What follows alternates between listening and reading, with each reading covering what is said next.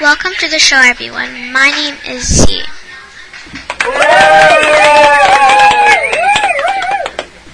And today we are talking about energy.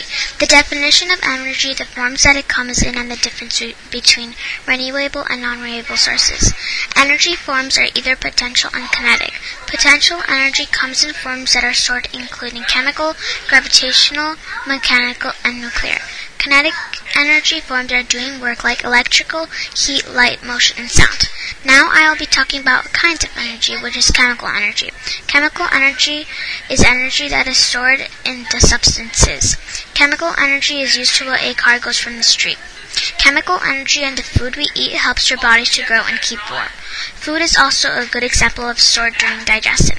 Molecules in our food are broken down into smaller pieces as the bonds between atoms are loosened or broken. A chemical reaction will occur and new compounds are created. When the bonds break or are loosened, oxidation occurs almost instantly. A chemical reaction is involved in a breakdown.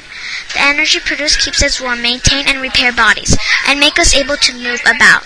Different foods store different amounts of energy. Energy in food is measured in calories. Can you think of some very good examples of energy? Thank you for watching this show.